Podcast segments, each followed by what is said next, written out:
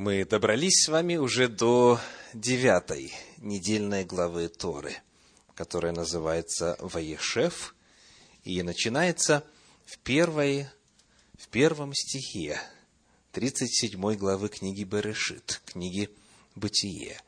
Бытие, 37 глава, 1 стих, и заканчивается последним 23 стихом 40 главы.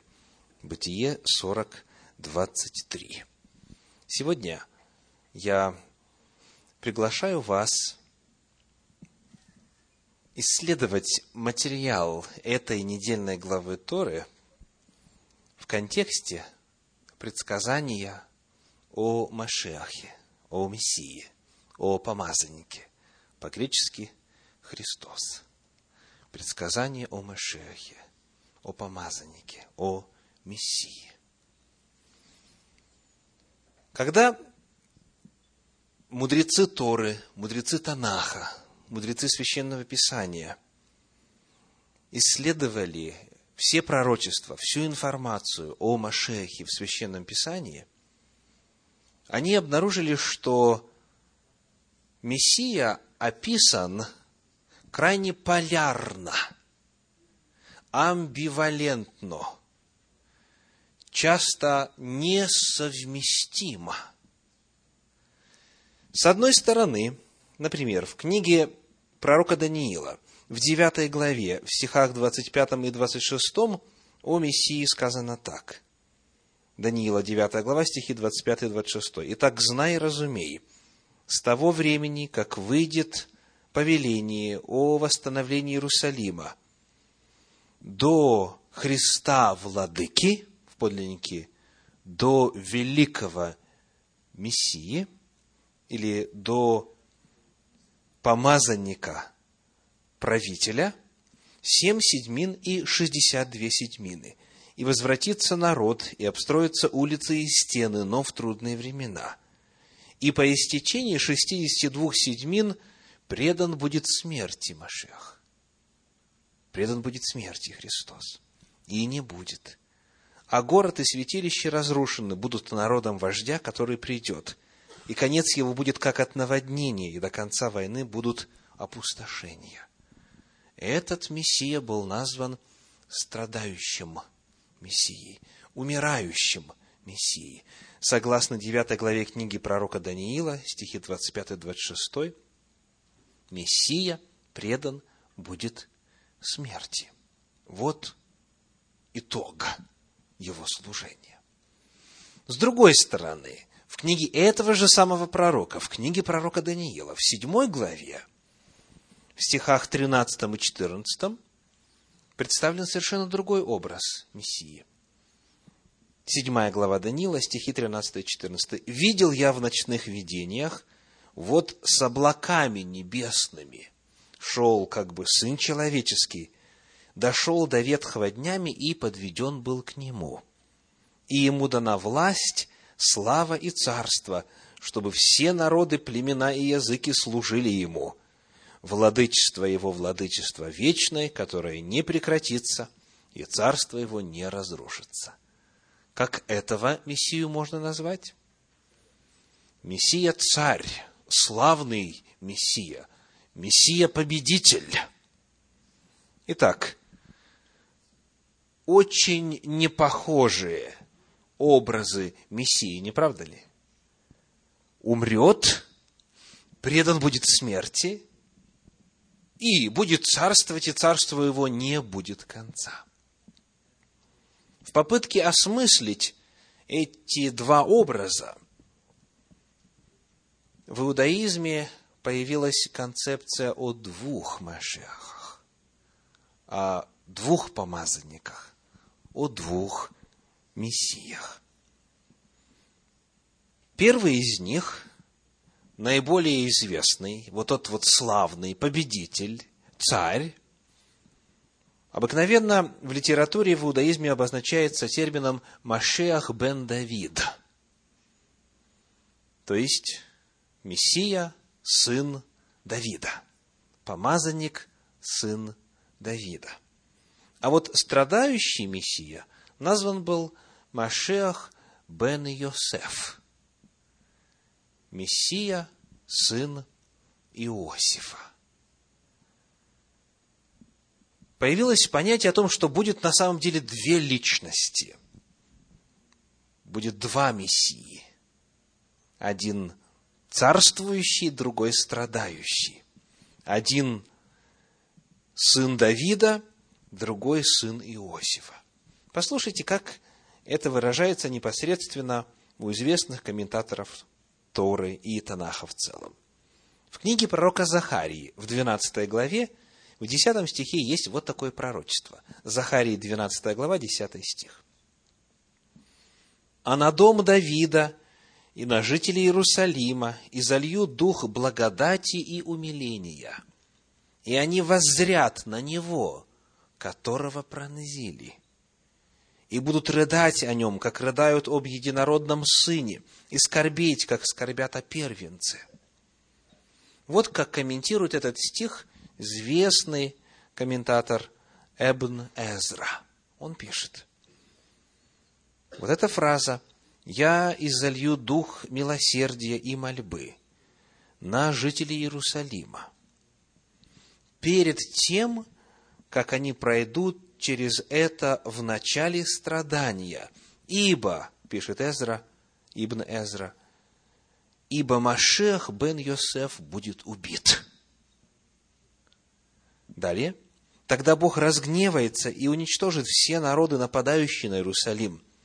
Это стих, они посмотрят на меня, все народы посмотрят на Бога, чтобы увидеть, что Он сделает с пронзившими Машиаха бен Йосефа. Еще один отрывок Захарии пророка, 13 глава, стихи 6 и 7. 13 глава, стихи 6 и 7. Ему скажут, отчего же на руках у тебя рубцы? И он ответит, от того, что меня били в доме любящих меня. О, меч, поднимись на пастыря моего и на ближнего моего, говорит Господь Саваоф. Порази пастыря, и рассеются овцы, и я обращу руку мою на малых. Ибн Эзра продолжает. «Пробудись, о меч», — пишет он, — и пророчествуй дальше о многих войнах, которые произойдут по всему миру, когда умрет Машех бен Йосеф.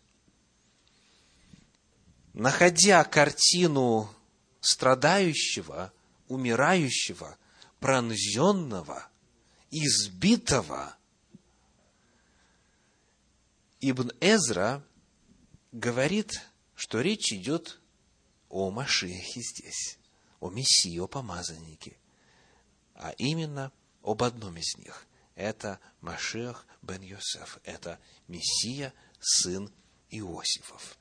Здесь очень важно прояснить, что же имеется в виду сын.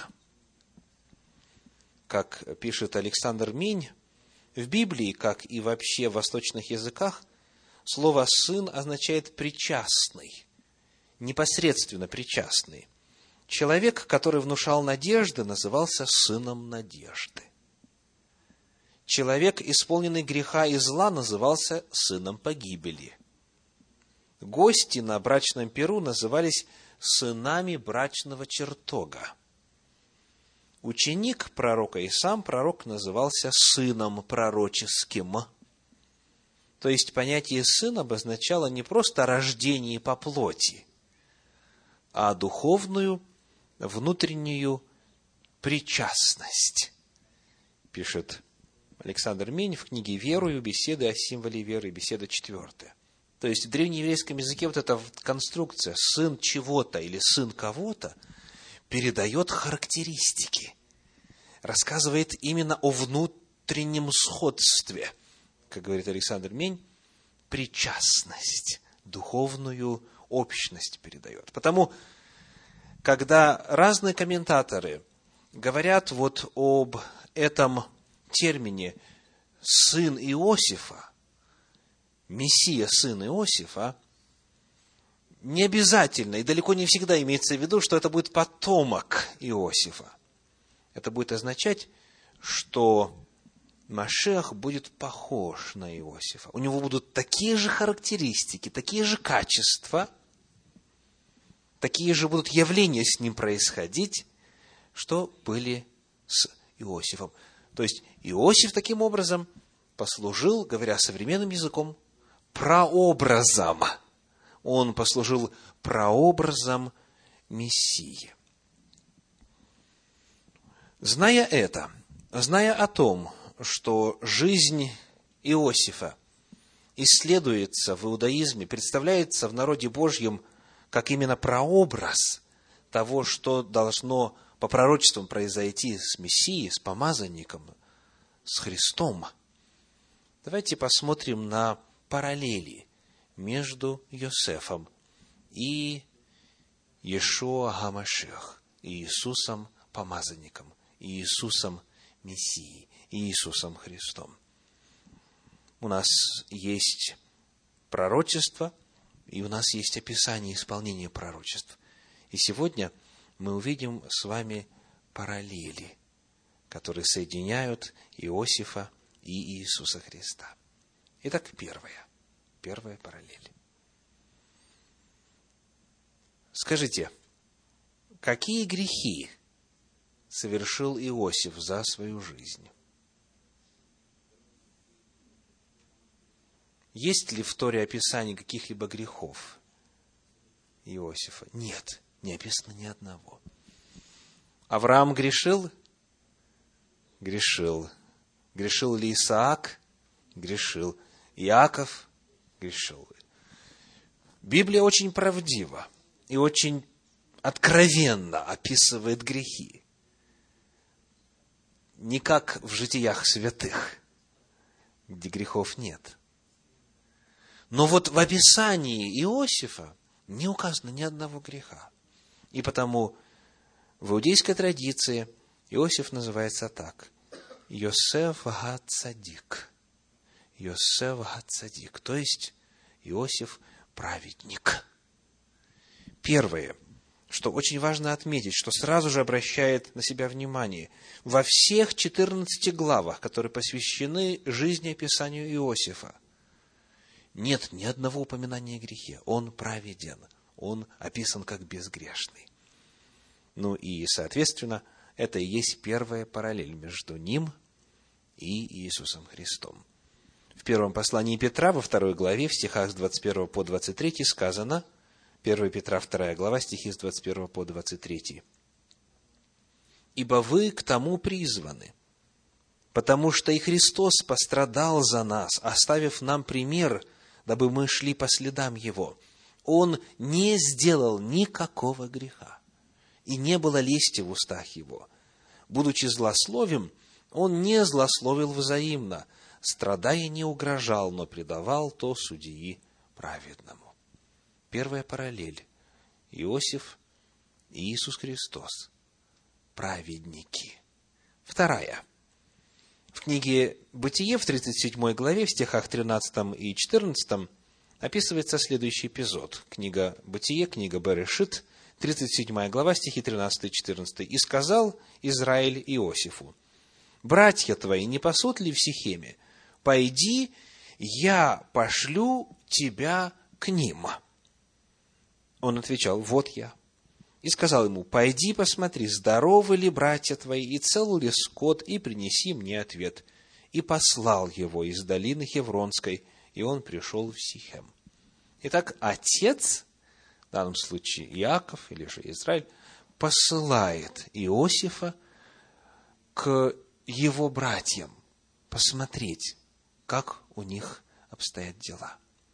Отец посылает сына послужить другим первом послании Иоанна, в 4 главе, в 9 стихе об Иисусе Христе читаем 1 Иоанна 4, 9.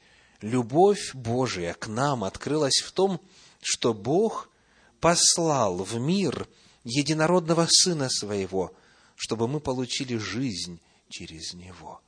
Отец посылает Сына с определенной миссией, как Иаков Иосифа.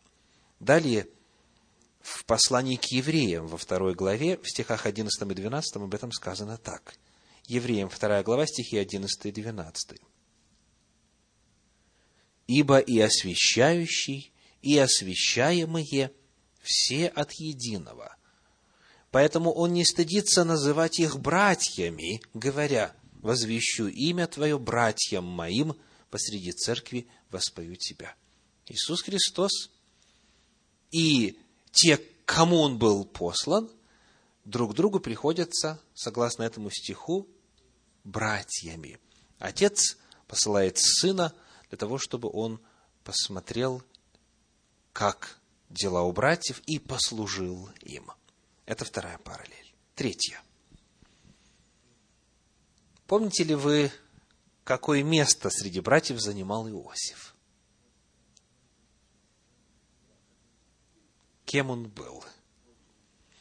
В первой книге Паралипоменон, в пятой главе, во втором стихе написано, 1 Паралипоменон, 5 глава, 2 стих, сказано, «Потому что Иуда был сильнейшим из братьев своих, и вождь от него, но первенство перенесено на Иосифа».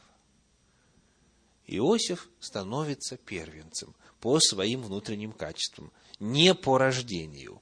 По рождению он был каким по счету?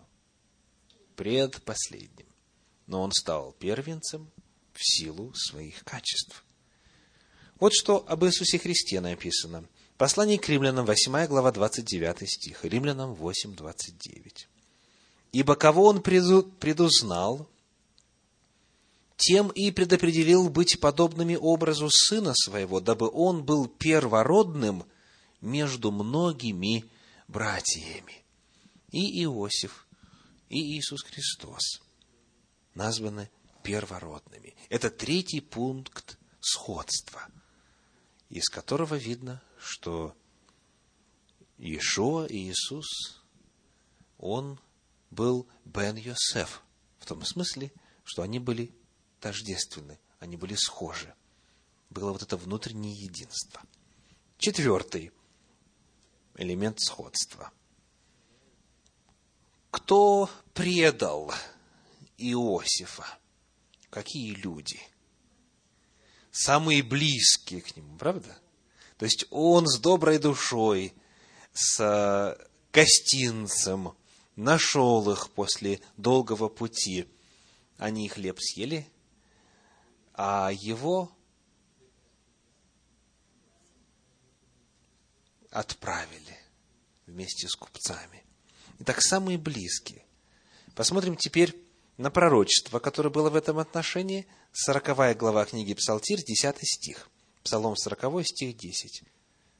«Даже человек мирный со мною, на которого я полагался, который ел хлеб мой, поднял на меня пету». И вот исполнение пророчества, книга Евангелия от Матфея, 13 глава, 18 стих, Иоанна 13, 18. «Не о всех вас говорю, я знаю, которых избрал. Но да сбудется Писание, ядущий со мною хлеб поднял на меня пету свою. То есть предателем стал именно близкий, приближенный к Иисусу Христу человек. Один из его учеников. Пятая параллель. Что сделали братья с Иосифом?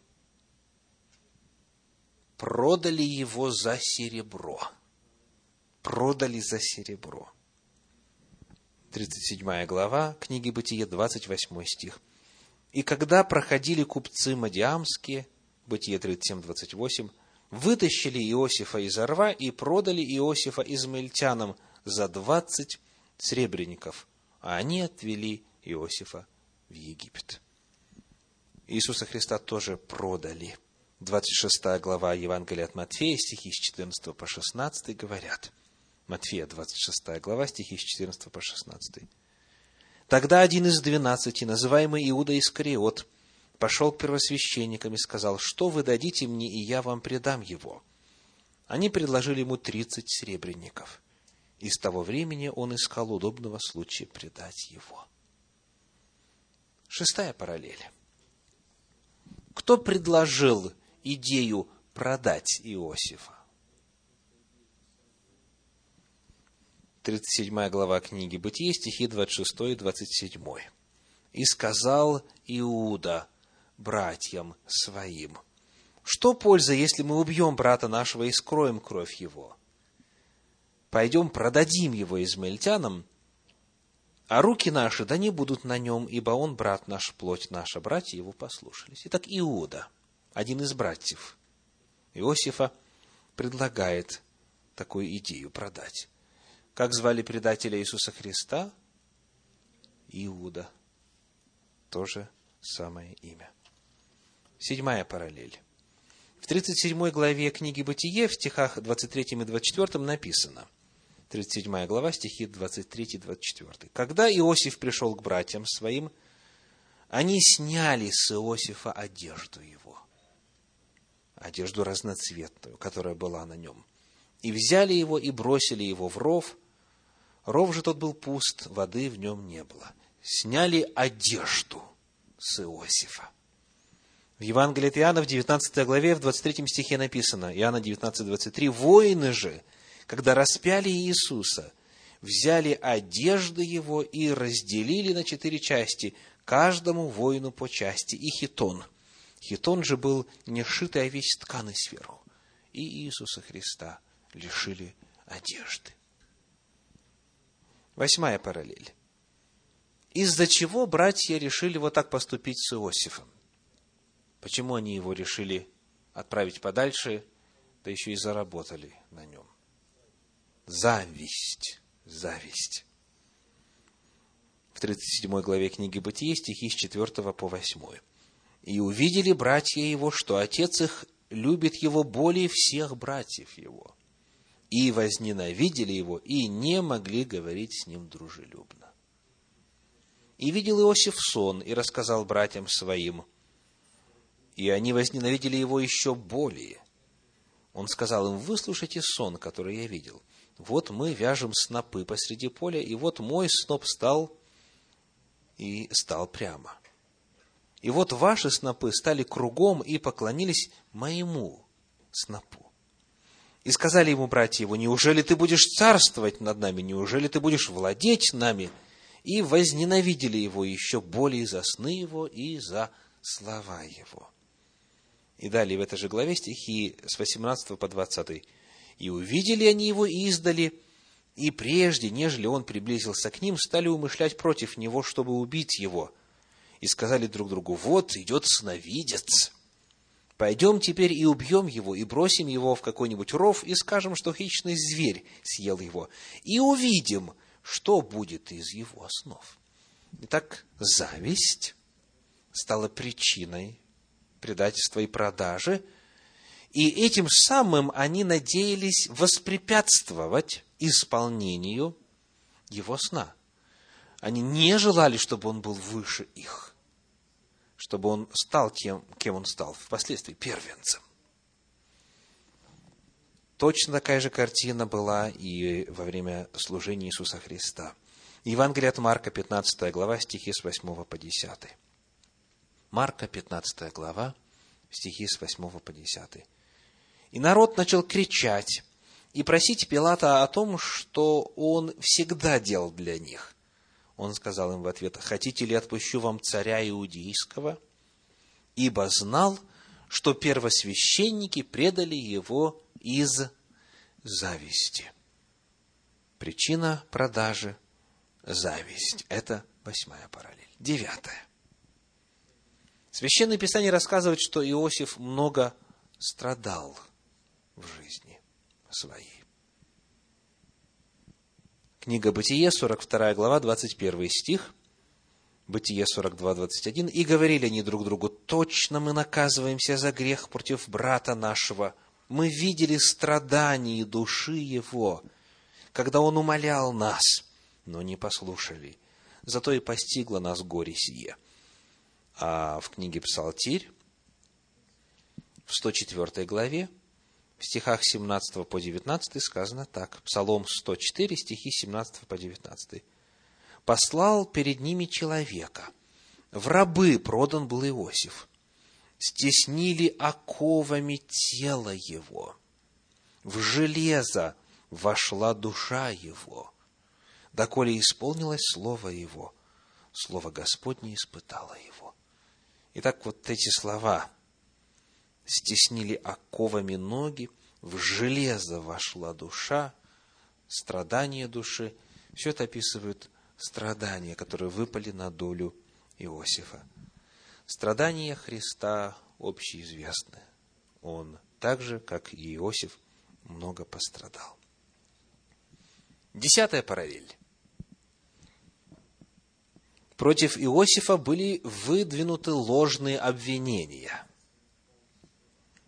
В стихах 17 и 18 39 главы книги Бытие написано «И пересказала ему те же слова, говоря, «Раб еврей, которого ты привел к нам, приходил ко мне ругаться надо мною.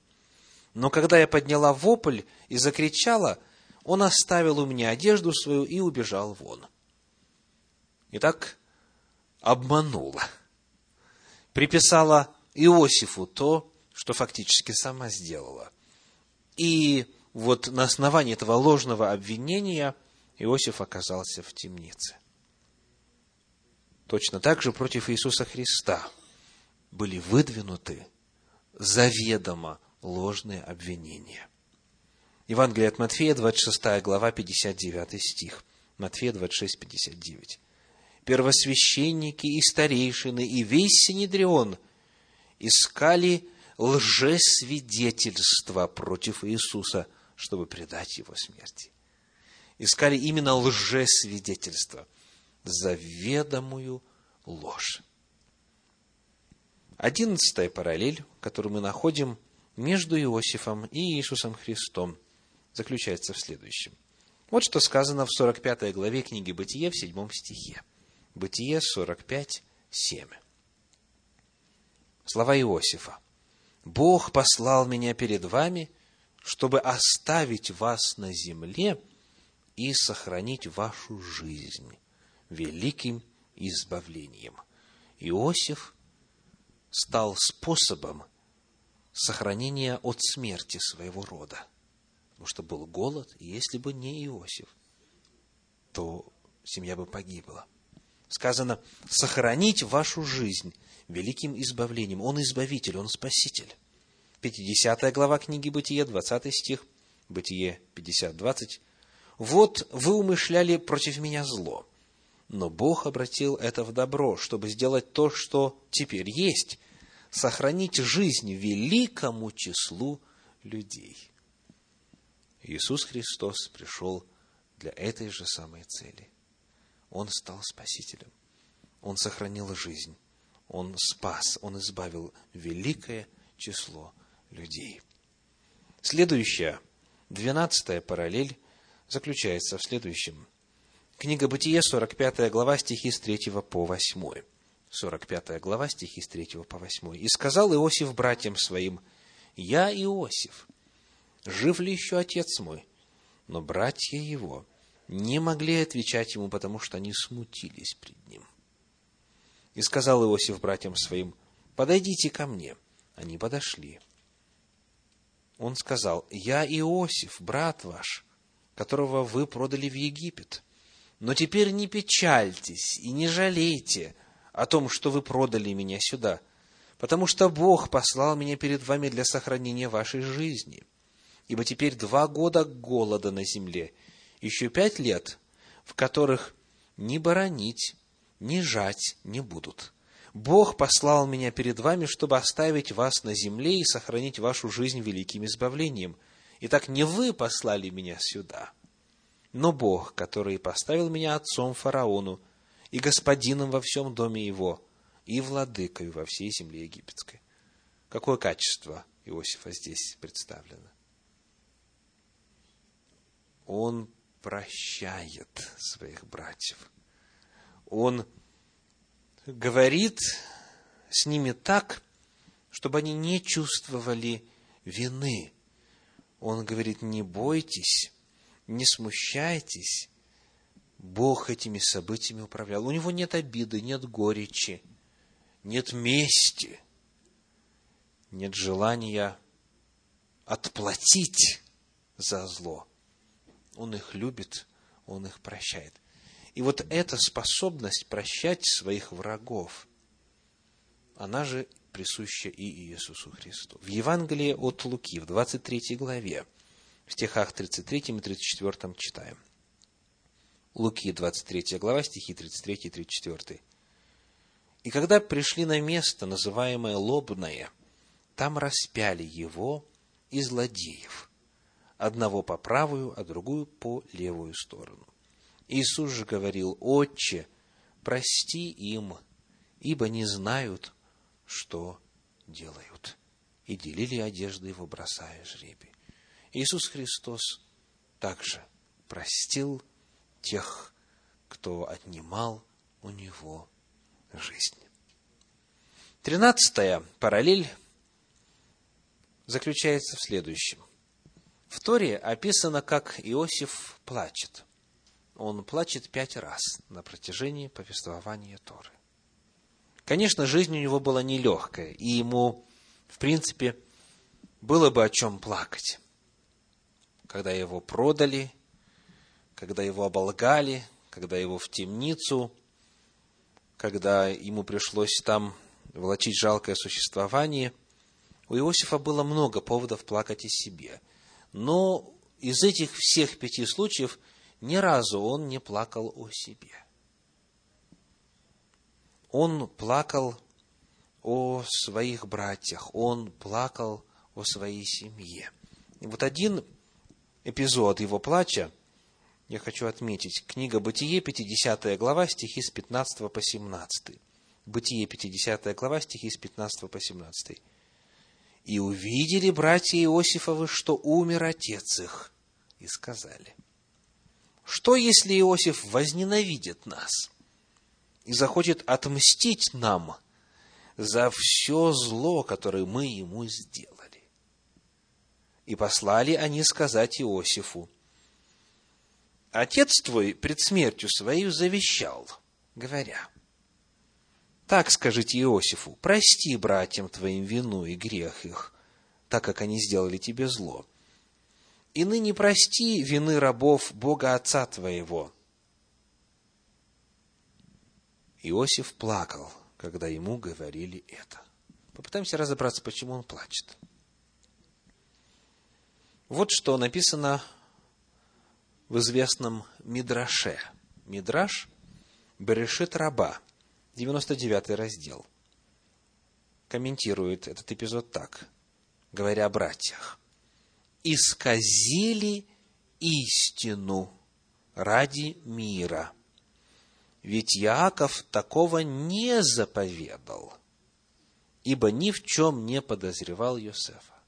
То есть, в действительности, по тексту Торы нет такого эпизода, нет такого разговора между Яковом и Иосифом. Якову вовсе не нужно было убеждать Иосифа простить вину, потому что Иосиф простил, очень легко простил. Таким он был по своему характеру. И дальше комментарий Санчина, цитирую, «Им трудно было поверить, что Йосеф настолько праведен, что и не помышляет о мести. Им казалось, что после смерти отца отношение Иосифа к ним изменится. Иосиф плакал, ибо понял, что братья, после всего, что он сделал для них, не доверяют ему полностью. Вот почему он плачет. Он плачет об ожесточенности сердец своих братьев. Иисус Христос тоже плакал – не по причине своих страданий, но о состоянии народа, о состоянии Иерусалима, о состоянии своей семьи, иудейского народа. В Евангелии от Луки в 19 главе, в стихах 41 по 44 написано. Евангелие от Луки, 19 глава, стихи 41 по 44. «И когда приблизился к городу, то, смотря на него, заплакал о нем и сказал – о, если бы и ты, хотя всей твой день узнал, что служит к миру твоему, но это сокрыто ныне от глаз твоих. Ибо придут на тебя дни, когда враги твои обложат тебя окопами и окружат тебя, и стеснят тебя отовсюду. и разорят тебя, и побьют детей твоих в тебе, и не оставят тебе камня на камне за то, что ты не узнал времени посещения твоего. Он плачет не о себе, а о других. Четырнадцатая параллель, которую мы можем обнаружить в повествовании о Иосифе и Иисусе Христе, заключается в следующем. 42 глава книги Бытие, 8 стих. Бытие 42, 8. Сказано, Иосиф узнал братьев своих, но они не узнали его. Еще раз они не узнали его. Приведем краткую цитату из труда, описывающего основные принципы о Машехе бен Йосефе. Труд этот называется «Коль Хатор», глава 2, часть 1. Цитирую. «Иосиф узнал своих братьев, но они не узнали его. Это одна из черт Иосифа. И далее в этом иудейском труде написано, не только в своем поколении, но в каждом поколении Машех бен Йосеф узнает своих братьев, а они не узнают его. Представляете? Это действие сатаны, которым, который скрывает черты Машеха бен Йосефа, так что евреи, к сожалению, не узнают его приход и смеются над ним. Если бы не это, наши проблемы уже закончились бы. Если бы Израиль узнал Иосифа, то есть приход Машеха бен Йосефа, включающий в себя собрание изгнанников и так далее, мы бы уже были полностью избавлены, пишет этот автор иудей. То есть вот эта особенность, что братья не узнали, то есть не признали, не увидели в этом человеке Иосифа. Она характерна для Машеха, согласно этому труду. О том, как это произошло в жизни Иисуса Христа, хорошо известно. Далеко не все иудеи в первом веке, к сожалению, узнали Машеха узнали, приняли его. И это действие сатаны, как сказано в процитированной книге. И, наконец, пятнадцатая, последняя параллель между Иосифом и Иисусом Христом. Согласно распространенной в иудаизме концепции, будет два Машеха. Или же Машех представлен в двух образах. Машех бен Давид – царственный, победоносный, славный Мессия. И Машех бен Йосеф – страдающий, умирающий Мессия. Странность в том, что когда пришел Иешуа Хамашех, Иисус Христос, Иисус Мессия, Иешуа Помазанник, то он описан так. Евангелие от Луки, 3 глава, 23 стих. Луки 3, 23. Иисус, начиная свое служение, был лет тридцати и был, как думали, сын Иосифов. По-еврейски Бен Йосеф. То есть, Иешуа как раз и был Бен Йосеф. Не только по тому, что в его жизни исполнились все элементы, которые присутствовали в жизни Иосифа, не только в том смысле, что жизнь Иосифа, которая стала прообразом пришествия Машеха, повторилась в жизни Иисуса Христа, но и в том простом смысле, что мужем Марии, от которой родился Иисус, был Иосиф. И потому, легально говоря, юридически говоря – в паспорте Иисуса было бы написано, как Иешуа бен Йосеф. Машех бен Йосеф. В завершении хочу прочитать для вас несколько абзацев из книги Елены Уайт «Патриархи и пророки», где собирается воедино многое, о чем мы говорили сегодня. Жизнь Иосифа символизирует жизнь Христа. Зависть побудила братьев Иосифа продать его в рабы. Так они надеялись воспрепятствовать его возвышению. И когда он был отведен в Египет, они льстили себя надеждой, что его сны больше не будут их беспокоить, что они утратили, что они устранили всякую возможность их осуществления. Но Господь таким образом направлял их судьбы, что они сами осуществили то, чему так стремились помешать. Вспомните, иудейские священники и старейшины завидовали Христу и очень боялись, что все внимание народа сосредоточится на нем. Они предали его смерти, чтобы помешать ему стать царем, но именно этим совершили то, чему пытались воспрепятствовать. Иосиф, очутившись в рабстве в Египте, стал спасителем семьи своего отца. Все же это не умаляло вины его братьев.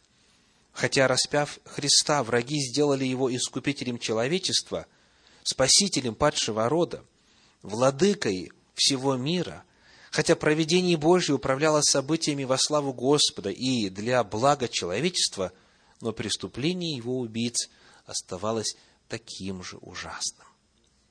Подобно тому, как Иосифа продали язычникам его же братья, так и Христос был предан в руки своих злейших врагов одним из своих учеников. Иосифа ложно обвинили и бросили в темницу, потому что он остался непорочным, и Христа презрели и отвергли, потому что он был праведен, и его жизнь, исполненная самоотречения, обличала грех. И хотя он ни в чем не был виновен, но из-за лжесвидетелей его осудили. Терпение и кротость Иосифа, когда с ним поступали несправедливо и жестоко, его великодушное прощение и благородное отношение к своим бессердечным братьям символизирует Спасителя, который безропотно сносил злобу и ругательство беззаконников, и который простил не только своих убийц, но и всех, кто приходит к Нему, исповедует свои грехи и ищет Его прощения.